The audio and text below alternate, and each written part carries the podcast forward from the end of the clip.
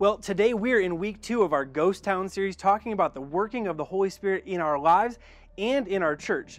And while the normal experience of the Holy Spirit at work in a Jesus follower or a church is to focus exclusively on a singular aspect of how the Spirit works in and through us, we said last week that if we want the fullness of a Spirit led life, we can't limit the work of the Holy Spirit to what we're comfortable or familiar with. We have to let Him do His work and do His thing and have His way. Now, today we're here on site in White Oaks, New Mexico, just a few miles north of Carrizozo. And if you don't know where that is, well, that's okay. Uh, we're 40 miles west and north of Ruidoso, we're 70 miles north of Alamogordo, and we're pretty far from everything else. But while it's incredibly remote today, White Oaks was once described as the liveliest little town in the territory. White Oaks had long been Apache hunting ground until Oñate's expedition led them through the area in the late 1500s. They called the area Malpais, which meant Badland. But in 1979, a man named John Wilson, an escapee from a Texas prison, found gold in the Jicarilla Mountains. He shared the news with two friends, Jack Winters and Harry Baxter. Ironically, after sharing the news of the gold, John Wilson claimed he had no interest in gold and left the find in the hands of Winters and Baxter as he moved on to what he believed would be bigger and better things. Within a year, the town and area was booming as people fled to Baxter Mountain searching for gold. Baxter and Winters each built large claims and mines called the Homestake and the South Homestake mines, which they eventually sold for $300,000 each. The most successful mine, the Old Abe mine, yielded 45 to 50 tons of gold ore daily. All told, the miners yielded $20 million worth of gold and other minerals, a value at the time that would really make your head spin. The town was booming. It quickly went from unpopulated to having a population of over 4,000 people in only 20 years. At its peak, it supported over 50 local businesses, including a post office, four newspapers, two hotels, three churches, a sawmill, a bank, an opera house, livery stables, and a number of the ever present saloons and gambling houses. It quickly became known as the cultural hub of the southern New Mexico territory, with its business and cultural rivaled only by Santa Fe. But unlike Santa Fe's Spanish adobe style architecture, White Oaks was known for its Victorian style brick architecture, with many of those homes and buildings still standing today. Instead of the flat roofs, White Oaks was known for its pitched roofs. It was a place full of life and strong characters. The governor of New Mexico Territory during its transition to statehood was from White Oaks and is actually buried here to this day. Billy the Kid himself, along with his rough gang, was known to hang around White Oaks when they weren't in their home of Lincoln. Eventually, this is crazy, Billy the Kid was banned from entering White Oaks, so he sent some of his men into White Oaks to shoot the sheriff just for fun. After his eventual arrest, Pat Garrett, the sheriff of Lincoln County, was in White Oaks to buy lumber for Billy the Kid's hanging on the day that Billy the Kid escaped from Lincoln's prison. White Oaks was also home to a famous madam, Madam Varnish, who was known for being as slick as Varnish. In addition to her other business, she owned the largest gambling house in White Oaks and was known to deal slick when it came to cards, and stories tell that most of the gold that the miners took out of the mountains ended up in her pockets. And finally, it was home to Susan McSween Barber, who, after a series of deaths and divorces, ended up as the cattle queen of New Mexico. Now, for all its prosperity and culture and character, White Oaks began to struggle as gold began to run out in the mountains. But its ultimate demise was when the town's leaders got selfish as the railroads were being built. They thought, they thought that their city was so important that the railroads couldn't pass them by. And in negotiations, they demanded extraordinarily high right-of-way fees. Instead, the AT&SF and the El Paso Northwest Railroads decided to bypass the town. Ultimately, their selfishness got in the way of building something truly great. And that leads to something that I have seen at play big time in the body of Christ when it comes to the role of the Holy Spirit as the giver of spiritual gifts. Now, if you're wondering what it means that the Holy Spirit gives us spiritual gifts, here's what it means. all of us have some natural gifts, and we understand what that means. Some of us, we have the gift of height. Some of you have the physical gift of speed. I'm jealous of you. Some of you are faster readers than other people. Some of you can really sing or play an instrument. Some of you have great ability for building things and understanding how things come together. Some of you can really bake, and we appreciate you so much. Those are physical gifts. And it, it, might be genetics, it might be something that you were taught from a young age, it might be something that you worked hard to develop, but it's something in the physical realm for which you have a high level ability. A spiritual gift is kind of like that, except it's in the spiritual side of things. And if you're wondering what that includes, we'll read a few lists in a little bit. And while a lot of times when it comes to physical gifts, you kind of know where it came from or, or how it developed, when it comes to our spiritual gifts, you may have no real explanation of where it came from, except that the gifts have one source the Holy Spirit. He decides the gifts, He gives the gifts, He stirs up the gifts in us, and if we're paying attention and allowing Him to, He helps as we develop our spiritual gifts.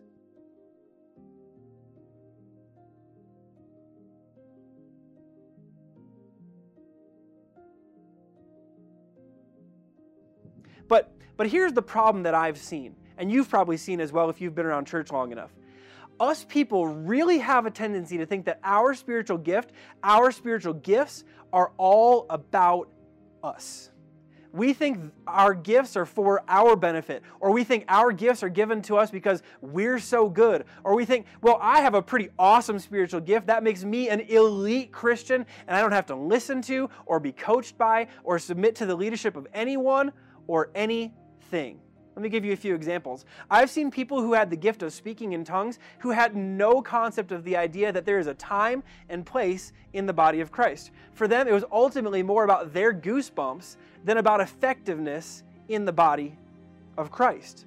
I, have seen people who had the gift of encouragement, and it was a wonderful gift, and they were really strong in that area, but they didn't know how to sit with people who were grieving they just knew their gift and they wanted to use it so badly. And so they brought damage by trying to use their gift in a time and place that their gift wasn't what was needed. I've, I've also seen people who believe themselves to have a prophetic gift and who they believe that since they were a prophet, they could never be wrong and they didn't need anyone's correction in their life and leadership because after all, God spoke to, speaks to them. And if God wanted to say something to them, He'd say it directly to them. And conversely, I've seen people who were tremendously gifted, but they wanted a gift that someone else had, and they didn't. And since they didn't have the gifts that they wanted, what they did is they sat in pity and they cried about not having any gifts, and they neglected the gifts that God had actually given them. The problem is, we can all get pretty easily self centered and selfish when it comes to our spiritual gifts, thinking they're for us and because of us and ultimately about us. But just like what happened here in White Oaks, if selfishness and self centeredness take hold, everyone loses. And we can become as spiritually dead as a ghost town. See, Oswald Sanders, he wrote this. He said, Pride takes many forms, but spiritual pride is the most grievous. To become proud of spiritual gifts or leadership position is to forget that all we have is from God. All the position we occupy is God's appointment. Here's what Oswald Sanders ultimately understood selfishness and self centeredness have no place when it comes to the gifts of the Holy Spirit. See, when I, when I say that, here's two things that we have to understand. Your gift is given to you, but it's not given for you. God gives you and I spiritual gifts, but the gifts are not for our benefit. They're always for the benefit of the people around us. If, if I have the gift of encouraging and I go around using it in times and places where it doesn't actually help anyone, but it actually makes people feel like they're not heard or understood, I've used my gift, but my gift hasn't been used for its purpose because the gift ultimately was never for me, it's for others. It's for the benefit of someone else. It's to build someone else. It's to inspire someone else. It's to bring healing and wholeness to someone else. It's to help someone else know that God is with them, sees them, and has a plan for them. See, the gift is given to you so that you can use your gift for the good of someone else. Aaron Nyquist said it this way God has given a spiritual gift to the church in you, and you dare not keep it to yourself. And here's the other thing I think is really, really, really important to remember the gift, it involves you, but it's not about you. It involves you, but it's not about you. God has given you a gift, not so you can point others to you, but so that you can point others to Him. God doesn't give a gift of teaching so people can look at you and go, wow, what a great teacher. The gift is given to you so that through you, people can go, wow, what a great God. If you have a gift of healing, we don't heal, heal so people can go, wow, that lady healed me. We serve and operate in a way to, to help people say, wow, God healed me. Our gift isn't given so people can be drawn to us, but so that people can be drawn and pointed to God. In other words, we aren't given a gift so we can step on a pedestal. We're given a gift so that we can effectively serve and humble ourselves and point people to Jesus. Charles Stanley said it this way As God's children, we are not to be observers, we're to participate actively in the Lord's work. Spectators sit and watch, but we are called to use our spiritual gifts and to serve continually.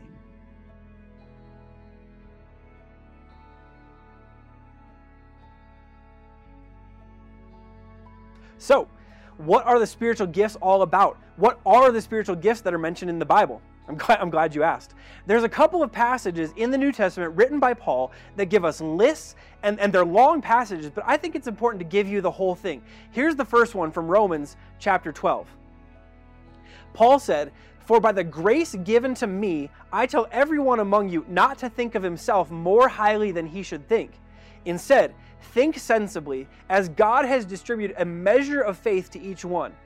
Now, he said, as we have many parts in one body, and all the parts do not have the same function, in the same way, we who are many are one body in Christ, and individually members of one another. He said, according to the grace given to us, we have different gifts. If prophecy, use it according to the proportion of one's faith. If service, use it in service. If teaching, in teaching. If exhorting, in exhortation. Giving with generosity. Leading with diligence. Showing mercy with cheerfulness. And now, here's the next list that comes from 1 Corinthians chapter 12. Now, there are different gifts, but the same Spirit. There are different ministries, but the same Lord. And there are different activities, but the same God works all of them in each person. A manifestation of the Spirit is given to each person for the common good. To one is given a message of wisdom through the Spirit. To another, a message of knowledge by the same Spirit. To another, faith by the same Spirit. To another, gifts of healing by the one Spirit.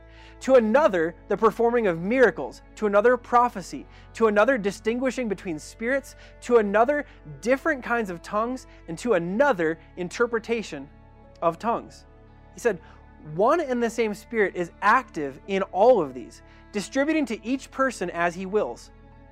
Then he said this He said, All of you together are Christ's body, and each of you is a part of it.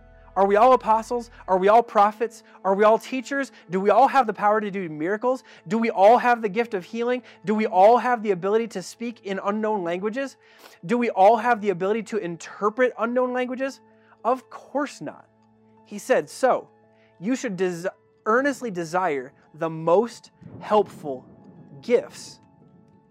And here's one more list that Paul wrote in his letter to the Ephesians. In Ephesians chapter 4, he said, And he himself gave some to be apostles, some prophets, some evangelists, some pastors and teachers, to equip the saints for the work of ministry, to build up the body of Christ. Now, I mentioned last week that when it comes to the gifts of the Spirit, churches tend to get pretty divided. And one area that churches get divided is between these lists.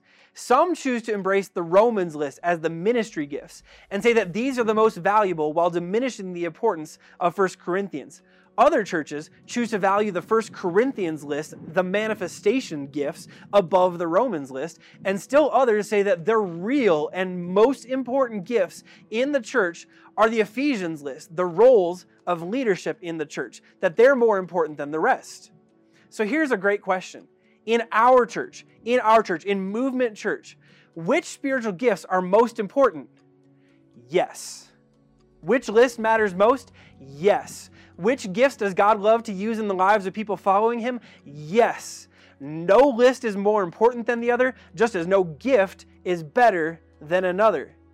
And in case you need it, here's the entire list of spiritual gifts prophecy, serving, teaching, encouraging, generosity, leadership, compassion, words of wisdom and knowledge, faith, healing, performing miracles, prophecy, discernment, tongues, and interpretation, apostolic leadership, pastoring, and evangelism. Now, that's a pretty incredible list. And here's what I want to make sure that we understand there is an incredible diversity of gifts, and the church needs every single one to be what we're called to be and to do what we are called to do. See, every gift is valuable and every gift is necessary in the church, the body of Christ. And I love that Paul continues to use that analogy of the body of Christ over and over again in relation to spiritual gifts. Because in the body, Every finger matters. Every toe matters. Every elbow matters. The knees matter. The neck matters. The ear matters. The nose matters. The eyes matter. And the skin matters. And your inner organs matter. And the toenails matter. And the chin matters. And the teeth matter.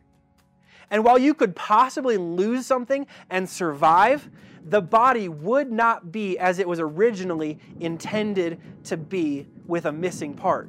And likewise, in the body of Christ. It's possible for a church to survive without some spiritual gift, but for the church to be what it's called to be and for us to do everything that we're called to do, we need all of them.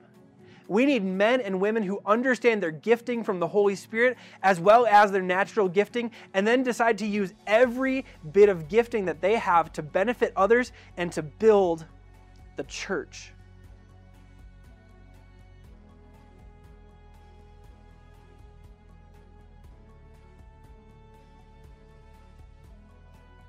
Now, I, I, wish we had the time to unpack what each of those gifts are and what they look like when they're used, but we don't have hours and hours to do that. And if, if I'm being honest, there are some that I don't know that I understand well enough to teach on. But here's something I know that we can all do we can all discover and become aware of our gifting. So in the chat along with this video, our online hosts are going to be posting a spiritual gifts test PDF that you can download to your phone, your tablet, or your computer, and you can discover and identify your spiritual gifts. Now, that might sound like a small thing, but if you're not aware of your spiritual gift or gifts, that's a big step. See, once you identify the gifts or gifts, you can study and learn about them. But even more important, once you're aware of your spiritual gifts, you can start to really lean into them and use them and grow them and develop them. As John Maxwell wrote, when you find your spiritual gift, God always gives you an opportunity to use it.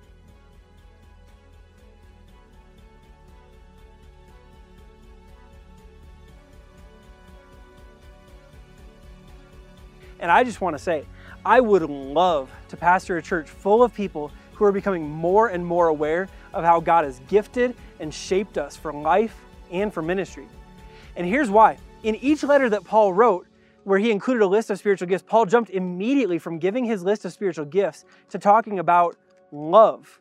In 1 Corinthians, Paul immediately jumped to this. He said, If I could speak all the languages of earth and angels, but didn't love others, I would only be a noisy gong or a clanging cymbal. If I had the gift of prophecy, and if I understood all of God's secret plans and possessed all knowledge, and if I had such faith that I could move mountains, but I didn't love others, I would be nothing.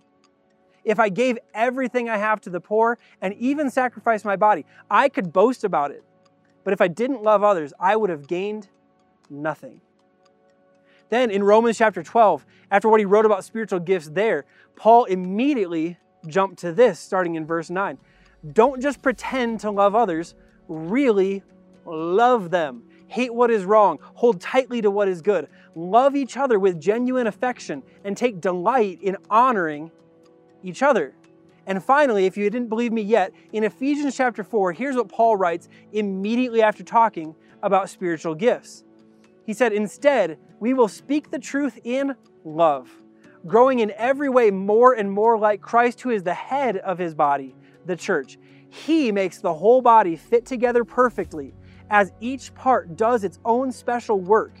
it helps the other parts grow so that the whole body is healthy and growing and full of, you might have guessed it by now, love. See, I mentioned earlier that there was con- some considerable construction and some really amazingly built houses here in White Oaks in its, in its heyday. One of them was built by a man named Wade Hoyle, who owned one of the largest mines in the area. Hoyle spent a small fortune, over $50,000 in the 1880s, which translates to over $1.5 million today, on the construction of a home as a gift to his intended fiancee.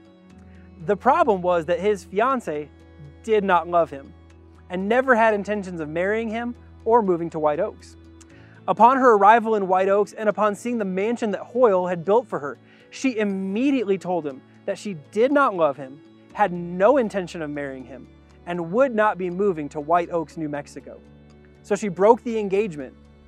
Hoyle, as you could imagine, was devastated and heartbroken, and he lived in this empty mansion for years until his depression caused him to sell everything that he owned in White Oaks and move to Denver. Here's what happened Wade Hoyle had convinced himself that if he could build enough wealth and buy enough gifts, he could win over the heart of his intended. He had fooled himself, and his house to this day has since been known as Hoyle's Folly. Here's why I bring that all up in the light of this discussion about spiritual gifts. The goal of the gift is always to move us toward loving action. What Paul was trying to make sure that we understand for as long as the church could possibly exist is this if we have the gifts but we don't have love, we may be fooling ourselves, but we are not convincing the world around us of anything good. And if we understand our gifts in great detail, but we're not willing to match that understanding and giftedness with using our gifts in love, we are just as foolish as a man building a house for a woman who did not love him. See, if, if I could right now, with everything that's happened to our world in the last three months, and with everything that's happened to, in our country in the last week and a half, may I just suggest something? May I just suggest that we need to be men and women from every race and every background, joining our hands together, bringing our gifts together, and offering our love together, because that's the only way forward.